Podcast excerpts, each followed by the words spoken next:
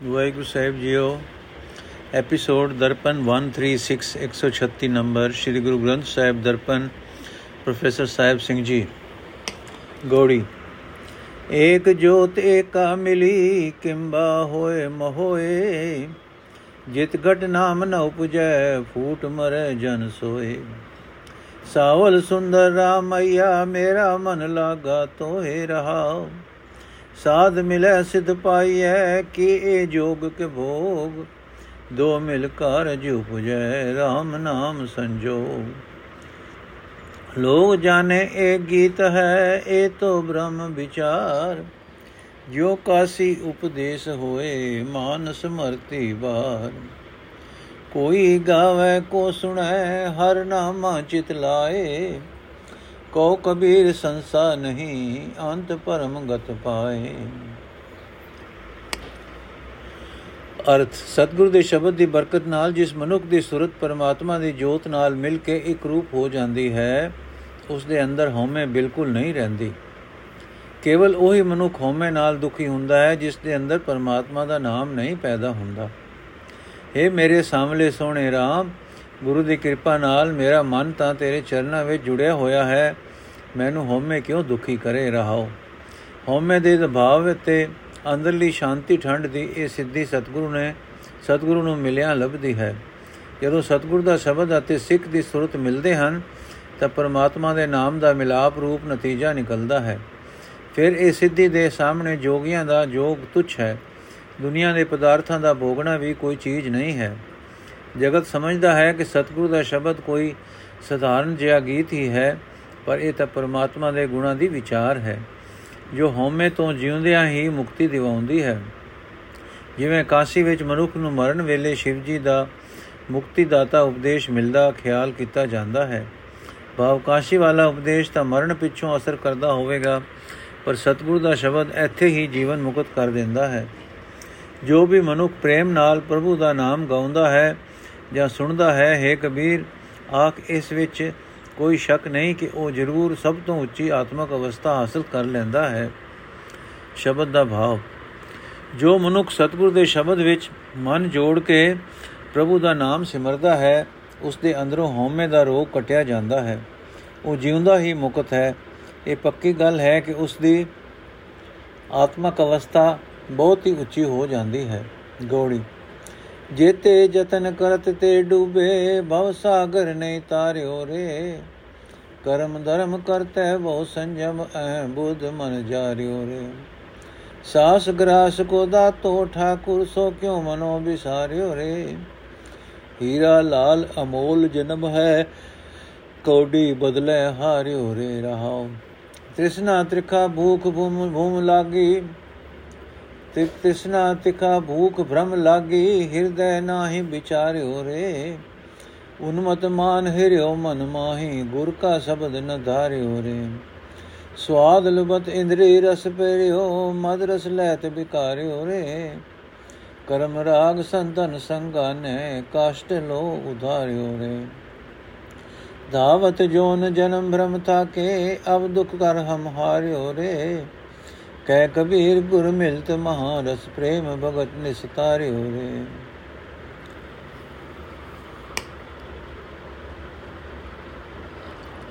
ਅਰਥ ਹੈ ਭਾਈ, ਧਾਰਮਿਕ ਰਸਮਾਂ ਵਰਨ ਆਸ਼ਰਮਾਂ ਦੀਆਂ ਆਪੋ ਆਪਣੀਆਂ ਰਸਮਾਂ ਕਰਨ ਦੇ ਫਰਜ਼ ਅਤੇ ਹੋਰ ਕਈ ਕਿਸਮ ਦੇ ਧਾਰਮਿਕ ਪ੍ਰਣ ਕਰਨ ਨਾਲ ਹਉਮੈ ਮਨੁੱਖ ਦੇ ਮਨ ਨੂੰ ਸਾੜ ਦਿੰਦੀ ਹੈ।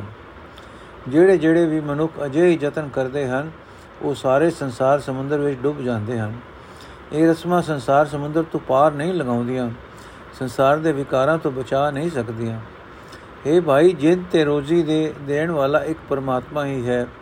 ਤੂੰ ਉਸ ਨੂੰ ਆਪਣੇ ਮਨੋਂ ਕਿਉਂ ਬੁਲਾ ਦਿੱਤਾ ਹੈ? ਇਹ ਮਨੁੱਖਾ ਜਨਮ ਮਾਨੋ ਹੀਰਾ ਹੈ, ਅਮੋਲਕ ਲਾਲ ਹੈ, ਪਰ ਤੂੰ ਤਾਂ ਇਸ ਨੂੰ ਕੋਡੀ ਦੀ ਖਾਤਰ ਗਵਾ ਦਿੱਤਾ ਹੈ ਰਹਾਉ हे ਭਾਈ, ਤੂੰ ਕਦੇ ਆਪਣੇ ਦਿਲ ਵਿੱਚ ਵਿਚਾਰ ਨਹੀਂ ਕੀਤੀ ਕਿ ਭਟਕਣਾ ਦੇ ਕਾਰਨ ਤੈਨੂੰ ਤਾਂ ਮਾਇਆ ਦੀ ਭੁੱਖ ਤੇਰੇ ਲੱਗੀ ਹੋਈ ਹੈ, ਕਰਮਾਂ ਧਰਮਾਂ ਵਿੱਚ ਹੀ ਤੂੰ ਮਸਤਿਆ ਤੇ ਹੰਕਾਰਿਆ ਰਹਿੰਦਾ ਹੈ। ਗੁਰੂ ਦਾ ਸ਼ਬਦ ਤੂੰ ਕਦੇ ਆਪਣੇ ਮਨ ਵਿੱਚ ਵਸਾਇਆ ਹੀ ਨਹੀਂ। ਪ੍ਰਭੂ ਨੂੰ ਵਿਸਾਰਨ ਕਰਕੇ ਤੂੰ ਦੁਨੀਆ ਦੇ ਸਵਾਦਾਂ ਦਾ ਲੋਭੀ ਬਣ ਰਿਹਾ ਹੈ। ਇੰਦਰੀ ਦੇ ਚਸ਼ਕੇ ਦਾ ਪ੍ਰੇਰਿਆ ਹੋਇਆ ਵਿਕਾਰਾਂ ਦੇ ਨਸ਼ੇ ਤੇ ਸਵਾਦ ਲੈਂਦਾ ਰਹਿੰਦਾ ਹੈ। ਜਿਨ੍ਹਾਂ ਦੇ ਮੱਥੇ ਉੱਤੇ ਚੰਗੇ ਭਾਗ ਜਾਗਦੇ ਹਨ, ਉਹਨਾਂ ਨੂੰ ਸਾਧ ਸੰਗਤ ਵਿੱਚ ਲਿਆ ਕੇ ਪ੍ਰਭੂ ਵਿਕਾਰਾਂ ਤੋਂ ਇਉਂ ਬਚਾਉਂਦਾ ਹੈ ਜਿਵੇਂ ਲੱਕੜੀ ਲੋਹੇ ਨੂੰ ਸਮੁੰਦਰ ਤੋਂ ਪਾਰ ਲਗਾਉਂਦੀ ਹੈ।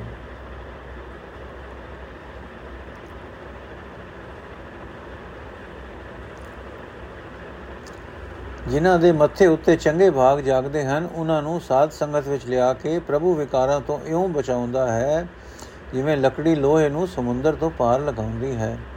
ਕਬੀਰ ਆਖਦਾ ਹੈ, ਜੁਨਾ ਵਿੱਚ, ਜਨਮਾਂ ਵਿੱਚ ਦੌੜ ਦੌੜ ਕੇ ਭਟਕ ਭਟਕ ਕੇ ਮੈਂ ਤਾਂ ਥੱਕ ਗਿਆ ਹਾਂ।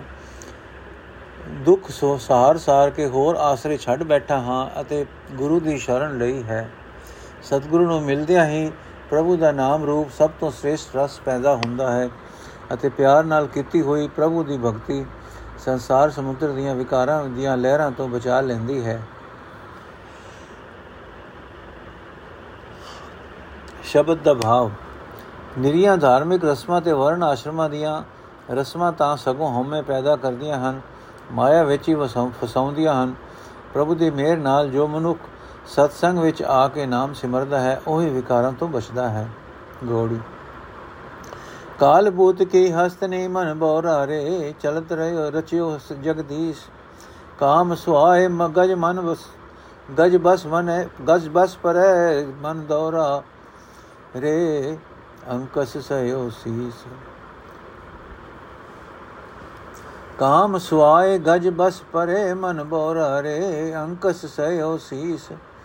ਬਿਖੇ ਬਾਸ ਬਿਖੇ ਬਾਚ ਹਰ ਰਾਜ ਸਮਝ ਮਨ ਬੋਰਾ ਰੇ ਨਿਰਭੈ ਹੋਏ ਨ ਹਰ ਭਜੈ ਮਨ ਬੋਰਾ ਰੇ ਗਇਓ ਨ RAM ਜਹਾਜ ਰਹਾਓ ਮਰਕਟ ਮੁਸ਼ਟੀ ਅਨਾਜ ਕੀ ਮਨ ਬੋਰਾ ਰੇ ਲੀਨੀ ਹਾਥ ਪਸਾਰ।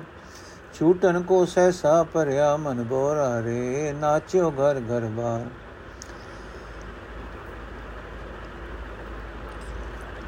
ਜੋ ਨਲਨੀ ਸੂਟਾ ਗਇਓ ਮਨ ਬੋਰਾ ਰੇ ਮਾਇਆ ਐਉ ਬਿਵਹਾਰ ਜੈਸਾ ਰੰਗ ਕਸੁੰਭ ਕਾ ਮਨ ਬੋਰਾ ਰੇ ਤਿਉ ਪਸਰੇ ਉਪਾਸਾਰ ਨਾਵਨ ਕੋ ਤੀਰਥ ਘਨੇ ਮਨ ਬੋਰਾ ਰੇ ਪੂਜਨ ਕੋ ਬੋਦੇ ਕੋ ਕਬੀਰ ਛੂਟਨ ਨਹੀਂ ਮਨ ਬੋਰਾ ਰੇ ਛੂਟਨ ਹਰ ਕੀ ਸੇਵ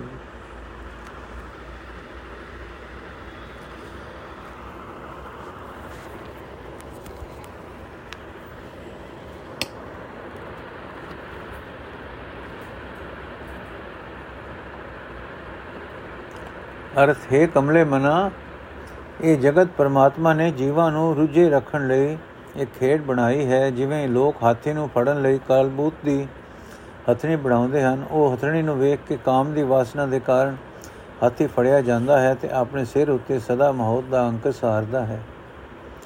ਤਿਵੇਂ, ਹੈ ਝੱਲੇ ਮਨ, ਤੂੰ ਵੀ ਮਨ ਮੋਹਨੀ ਮਾਇਆ ਵਿੱਚ ਫਸ ਕੇ ਦੁੱਖ ਸਾਰਦਾ ਹੈ। हे ਮੂਰਖ ਮਨ, ਅਕਲ ਕਰ, ਵਿਸ਼ਿਆ ਤੋਂ ਬਚਿਆ ਰਹੋ ਤੇ ਪ੍ਰਭੂ ਵਿੱਚ ਜੁੜਿਆ ਕਰ।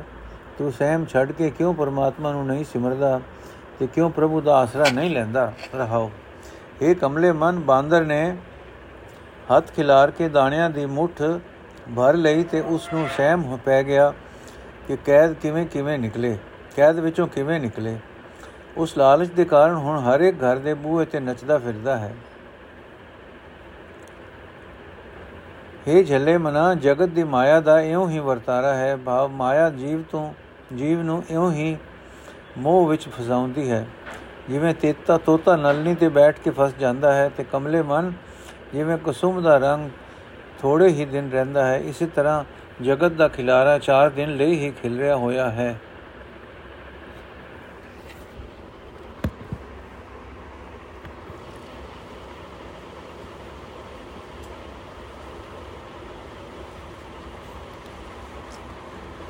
हे ਕਬੀਰ ਆਖ हे ਭਲੇ ਮਨਾ हे ਜੱਲੇ ਮਨਾ ਬਾਵੇਂ ਇਸ਼ਨਾਨ ਕਰਨ ਲਈ ਬਥੇਰੇ ਤੀਰਥ ਹਨ ਤੇ ਪੂਜਨ ਲਈ ਬਥੇਰੇ ਦੇਵਤੇ ਹਨ ਭਾਵ ਭਾਵੇਂ ਲੋਕ ਕਈ ਤੀਰਥਾਂ ਤੇ ਜਾ ਕੇ ਇਸ਼ਨਾਨ ਕਰਦੇ ਹਨ ਤੇ ਕਈ ਦੇਵਤਿਆਂ ਦੀ ਪੂਜਾ ਕਰਦੇ ਹਨ ਪਰ ਇਸ ਸਹਿਮ ਤੋਂ ਤੇ ਮਾਇਆ ਦੇ ਮੋਹ ਤੋਂ ਖਲਾਸੀ ਨਹੀਂ ਹੋ ਸਕਦੀ ਖਲਾਸੀ ਸਿਰਫ ਪ੍ਰਭੂ ਦਾ ਸਿਮਰਨ ਕੀਤਿਆਂ ਹੀ ਹੁੰਦੀ ਹੈ ਸ਼ਬਦ ਦਾ ਭਾਵ ਜੀਵ ਮਾਇਆ ਦੇ ਮੋਹ ਵਿੱਚ ਫਸ ਕੇ ਅਕਾਲ ਪੁਰਖ ਨੂੰ ਵਿਸਾਰ ਦਿੰਦਾ ਹੈ ਤੇ ਕਈ ਕਿਸਮਾਂ ਦੇ ਦੁੱਖ ਸਹਿੰਦਾ ਹੈ।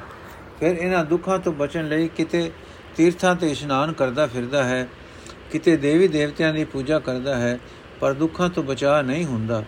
ਇਹਨਾਂ ਦਾ ਇਲਾਜ ਇੱਕ ਪ੍ਰਭੂ ਦੀ ਯਾਦ ਹੈ, ਯਾਦ ਹੀ ਹੈ, ਕਿਉਂਕਿ ਇਹ ਸਹਿਮ ਵਾਪਰਦੇ ਹੀ ਤਦੋਂ ਹਨ ਜਦੋਂ ਜੀਵ ਪ੍ਰਭੂ ਨੂੰ ਬੁਲਾ ਦਿੰਦਾ ਹੈ। ਗੌੜੀ।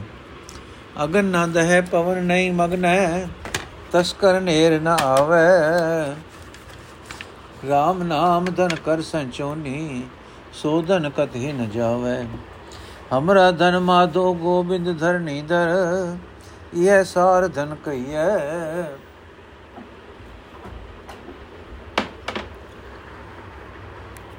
ਸੋ ਸੁਖ, ਜੋ ਸੁਖ ਪ੍ਰਭ ਗੋਬਿੰਦ ਕੀ ਸੇਵਾ, ਸੋ ਸੁਖ ਰਾਜ ਨ ਲਈਐ।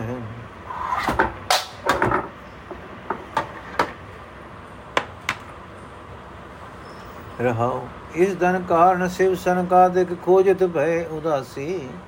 ਮਨ ਮੁਕੰਦ ਜੇ ਬਾ ਨਾਰਾਇਣ, ਪਰੇ ਨ ਜਮ ਕੀ ਫਾਸੀ।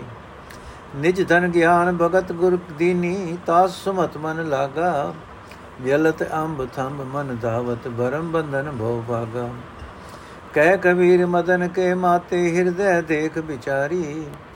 ਤੁਮ ਘਰ ਤੁਮ ਘਰ ਲਾਖ ਕੋਟ ਅਸਵਸਤੀ, ਹਮ ਘਰ ਏਕ ਮੁਰਾਰੀ। ਅਰਥੇ ਭਾਈ, ਪਰਮਾਤਮਾ ਦਾ ਨਾਮ ਰੂਪ ਧਨ ਇਕੱਠਾ ਕਰ। ਇਹ ਕਿਧਰੇ ਨਾਸ ਨਹੀਂ ਹੁੰਦਾ।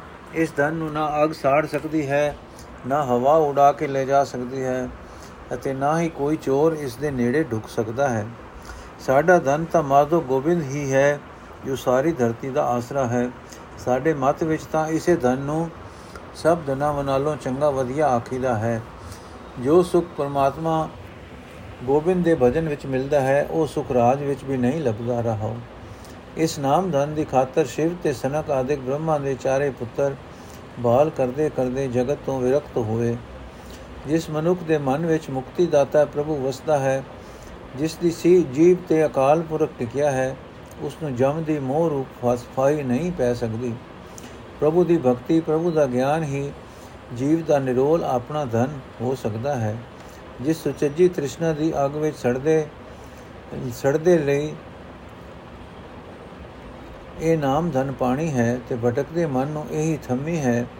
ਨਾਮ ਦੀ ਬਰਕਤ ਨਾਲ ਭਰਮਾਂ ਦੇ ਬੰਧਨਾਂ ਦਾ ਦਰ ਦੂਰ ਹੋ ਜਾਂਦਾ ਹੈ। ਕਬੀਰ ਆਖਦਾ ਹੈ हे ਕਾਮ ਵਾਸਨਾ ਵਿੱਚ ਮਤੇ ਹੋਏ ਰਾਜਨ, ਮਨ ਵਿੱਚ ਸੋਚ ਕੇ ਵੇਖ, ਜੋ ਤੇਰੇ ਘਰ ਵਿੱਚ ਲੱਖਾਂ ਕਰੋੜਾਂ ਘੋੜੇ ਤੇ ਹਾਥੀ ਹਨ, ਤੇ ਸਾਡੇ ਹਿਰਦੇ ਵਿੱਚ, ਘਰ ਵਿੱਚ ਇਹ ਸਾਰੇ ਪਦਾਰਥ ਦੇਣ ਵਾਲਾ ਇੱਕ ਪਰਮਾਤਮਾ ਵਸਦਾ ਹੈ। ਸ਼ਬਦ ਦਾ ਭਾਵ, ਪਰਮਾਤਮਾ ਦਾ ਨਾਮ ਹੀ ਅਸਲ ਧਨ ਹੈ, ਜੋ ਸਦਾ ਸਾਥ ਨਿਭਾਉਂਦਾ ਹੈ ਤੇ ਜੋ ਸੁਖ ਨਾਮ ਧਨ ਵਿੱਚ ਹੈ, ਉਹ ਸੁਖ ਰਾਜ ਭਾਗ ਦੀ ਮੌਜ ਵਿੱਚ ਵੀ ਨਹੀਂ ਹੈ। ਗੋੜੀ, ਜੋ ਕਪ ਕੇ ਕਰ ਮੁਸ਼ਟਿਕ ਚਨਨ ਕੀ ਲੁਬਦ ਨ ਤਿਆਗ ਦਇਓ। ਜੋ ਜੋ ਕਰਮ ਕੀਏ ਲਾਲਚ ਸਿਓ, ਤੇ ਫਿਰ ਘਰੇ ਪਰਿਓ।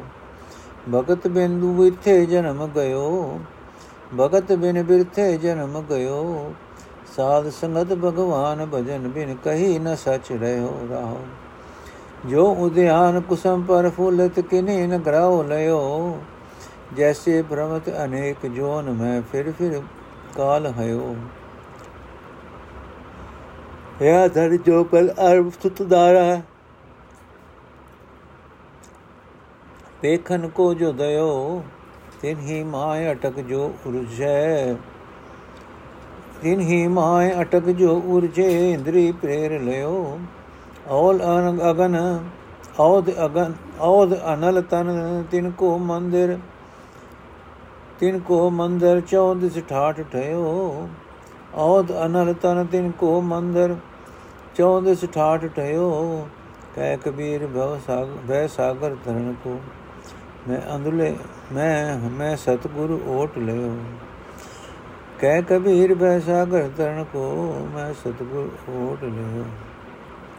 ਵਾਹਿਗੁਰੂ ਜੀ ਕਾ ਖਾਲਸਾ, ਵਾਹਿਗੁਰੂ ਜੀ ਕੀ ਫਤਿਹ। ਅਰਥ, ਜਿਵੇਂ ਕਿਸੇ ਬਾਂਦਰ ਦੇ ਹੱਥ ਭੁੱਜੇ ਛੋਲਿਆਂ ਦੀ ਮੁੱਠ ਆਈ ਪਰ ਲੋਭੀ ਬਾਂਦਰ ਨੇ ਕੁੱਜੀ ਵਿੱਚ ਹੱਥ ਫਸਿਆ ਵੇਖ ਕੇ ਵੀ ਛੋਲਿਆਂ ਦੀ ਮੁੱਠ ਨਾ ਛੱਡੀ ਤੇ ਕਾਬੂ ਆ ਗਿਆ। ਇਸੇ ਤਰ੍ਹਾਂ ਲੋਭ ਦੇ ਵਸ ਹੋ ਕੇ ਜੋ ਜੋ ਕੰਮ ਜੀਵ ਕਰਦਾ ਹੈ, ਉਹ ਸਾਰੇ ਮੋੜ ਮੋਹ ਦੇ ਬੰਧਨ ਰੂਪ ਜੰਜੀਰ ਬਣ ਕੇ ਇਸ ਦੇ ਗਲੇ ਵਿੱਚ ਪੈਂਦੇ ਹਨ। ਪਰਮਾਤਮਾ ਦੀ ਭਗਤੀ ਤੋਂ ਬਿਨਾ ਮਨੁੱਖਾ ਜਨਮ ਵਿਅਰਥ ਹੀ ਜਾਂਦਾ ਹੈ, ਕਿਉਂਕਿ ਹਿਰਦੇ ਵਿੱਚ ਪ੍ਰਭੂ ਆ ਕੇ ਨਹੀਂ ਵਸਦਾ। ਤੇ ਸਾਧ ਸੰਗਤ ਵਿੱਚ ਆ ਕੇ ਭਗਵਾਨ ਦਾ ਸਿਮਰਨ ਕਰਨ ਤੋਂ ਬਿਨਾ ਉਹ ਸਦਾ ਥਿਰ ਰਹਿਣ ਵਾਲਾ ਪ੍ਰਭੂ ਕਿਸੇ ਵੀ ਹਿਰਦੇ ਵਿੱਚ ਟਿਕ ਹੀ ਨਹੀਂ ਸਕਦਾ। ਰਹਾਓ। ਜਿਵੇਂ ਜੰਗਲ ਵਿੱਚ ਖਿੜੇ ਹੋਏ ਫੁੱਲਾਂ ਦੀ ਸੁਗੰਧੀ ਕੋਈ ਵੀ ਨਹੀਂ ਲੈ ਸਕਦਾ ਉਹ ਫੁੱਲ ਉਜਾੜ ਵਿੱਚ ਕਿਤੇ ਕਿਸੇ ਪ੍ਰਾਣੀ ਨੂੰ ਸੁਗੰਧੀ ਨਾ ਦੇਣ ਦੇ ਕਾਰਨ ਆਪਣਾ ਖੇੜਾ ਵਿਅਰਥ ਹੀ ਖੇਡ ਜਾਂਦੇ ਹਨ। ਤਿਵੇਂ ਪ੍ਰਭੂ ਦੀ ਬੰਦਗੀ ਦੇ ਤੋਂ ਬਿਨਾ ਜੀਵ ਅਨੇਕਾਂ ਜੁਨਾ ਵਿੱਚ ਭਟਕਦੇ ਫਿਰ, ਰਹਿੰਦੇ ਹਨ ਤੇ ਮੁੜ ਮੁੜ ਕਾਲ ਵਿੱਚ ਵਸ ਪੈਂਦੇ ਰਹਿੰਦੇ ਹਨ।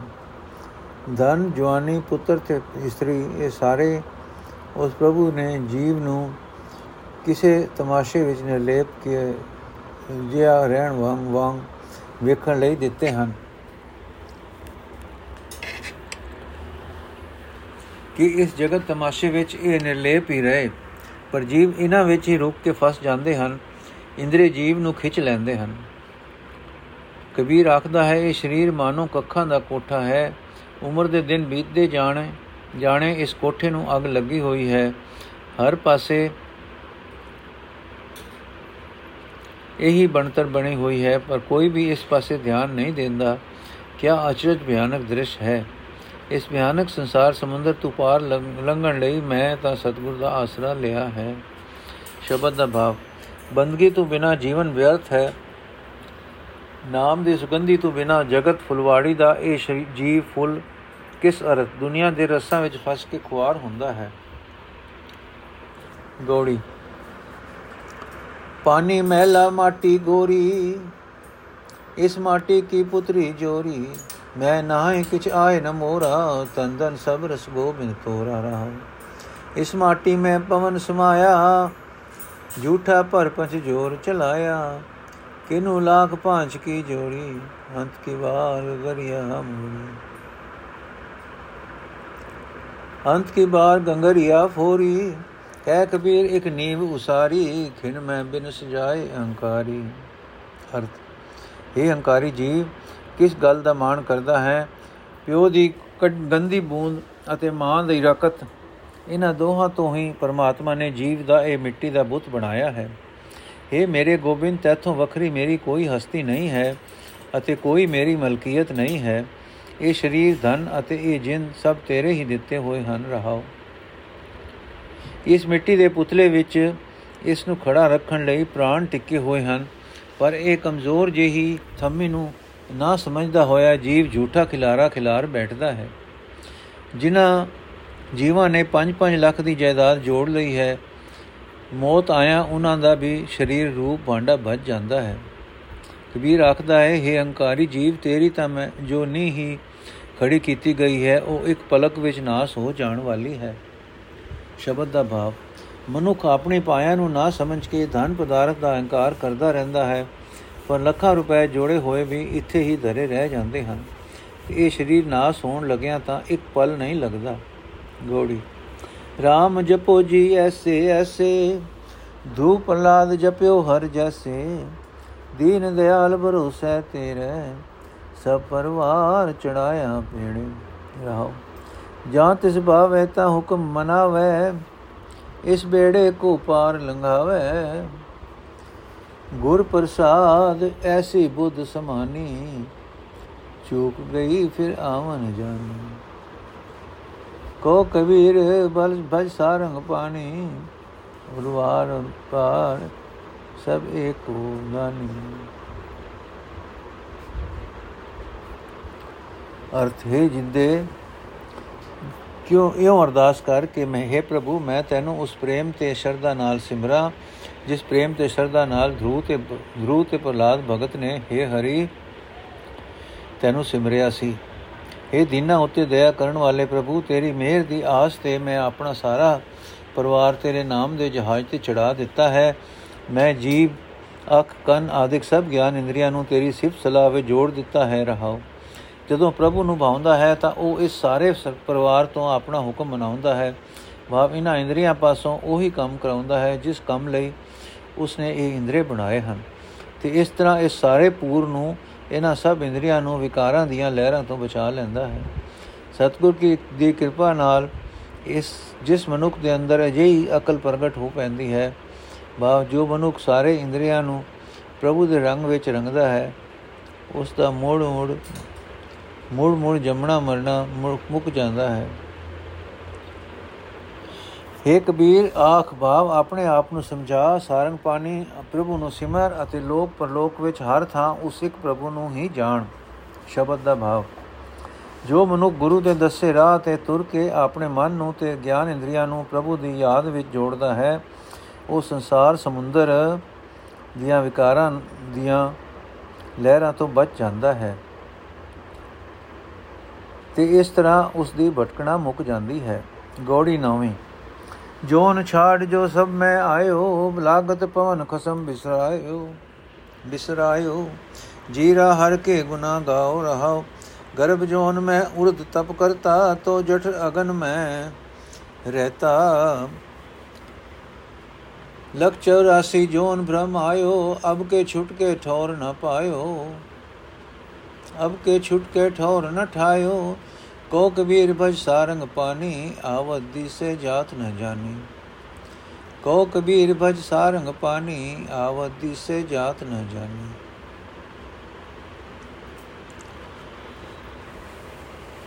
ਅਰਥ, ਜਦੋਂ ਜੀਵ ਮਾਂ ਦਾ ਪੇਟ ਛੱਡ ਕੇ ਜਨਮ ਲੈਂਦਾ ਹੈ, ਤਾਂ ਮਾਇਆ ਦੀ ਹਵਾ ਲੱਗਦਿਆਂ ਹੀ ਖਸਮ ਪ੍ਰਭੂ ਨੂੰ ਬੁਲਾ ਦਿੰਦਾ ਹੈ। हे ਜਿੰਦੇ ਪ੍ਰਭੂ ਦੀ ਸਿਫਤ ਸਲਾਹ ਕਰ ਰਹਾਉ। ਜਦੋਂ ਜੀਵ ਮਾਂ ਦੇ ਪੇਟ ਵਿੱਚ ਸਿਰ ਛਾਂ, ਸਿਰ ਬਾਹਰ ਟਿਕਿਆ ਹੋਇਆ ਪ੍ਰਭੂ ਦੀ ਬੰਦਗੀ ਕਰਦਾ ਹੈ, ਤਦੋਂ ਪੇਟ ਦੀ ਅਗ ਵਿੱਚ ਵਿੱਚੋਂ ਵਿੱਚ ਵੀ ਬਚਿਆ ਰਹਿੰਦਾ ਹੈ। ਜੀਵ 84 ਲੱਖ ਜੂਨਾ ਵਿੱਚ ਭਟਕ ਭਟਕ ਕੇ ਬਾਗਾ ਨਾਲ ਮਨੁੱਖਾ ਜਨਮ ਵਿੱਚ ਆਉਂਦਾ ਹੈ, ਪਰ ਇੱਥੇ ਵੀ ਖੁੰਝ ਕੇ ਫਿਰ ਕੋਈ ਥਾਂ ਦਿੱਤਾ ਉਸ ਨੂੰ ਨਹੀਂ ਮਿਲਦਾ। ਏ ਕਬੀਰ ਜਿੰਦ ਨੂੰ ਸਮਝਾ ਕਿ ਉਹ ਸਾਰੰਗ ਪਾਣੀ ਪ੍ਰਭੂ ਨੂੰ ਸਿਮਰੇ ਜੋ ਨਾ ਸਿਮਜਮਦਾ ਦਿਸਦਾ ਹੈ ਤੇ ਨਾ ਮਰਦਾ ਸੁਣੀਂਦਾ ਹੈ। ਸ਼ਬਦ ਦਾ ਭਾਵ, ਮੈਂ ਜੇ ਜੋ ਜੋ ਪ੍ਰਭੂ ਮਾਂ ਦੇ ਪੇਟ ਦੀ ਅੱਗ ਵਿੱਚ ਬਚਾਈ ਰੱਖਦਾ ਹੈ, ਉਹੀ ਜਗਤ ਦੀ ਮਾਇਆ ਦੀ ਅਗਨ ਵਿੱਚ, ਅਗਨ ਤੋਂ ਬਚਾਉਣ ਦੇ ਸਮਰੱਥ ਹੈ। ਇਸ ਵਾਸਤੇ ਪ੍ਰਭੂ ਦਾ ਸਿਮਰਨ ਹੀ ਇਥੋਂ ਆਉਣ ਦਾ ਮੁੱਖ ਅੰਗ ਮਨੋਰਥ ਹੈ। ਪਰ ਜੋ ਜੀਵ ਉਸ ਨੂੰ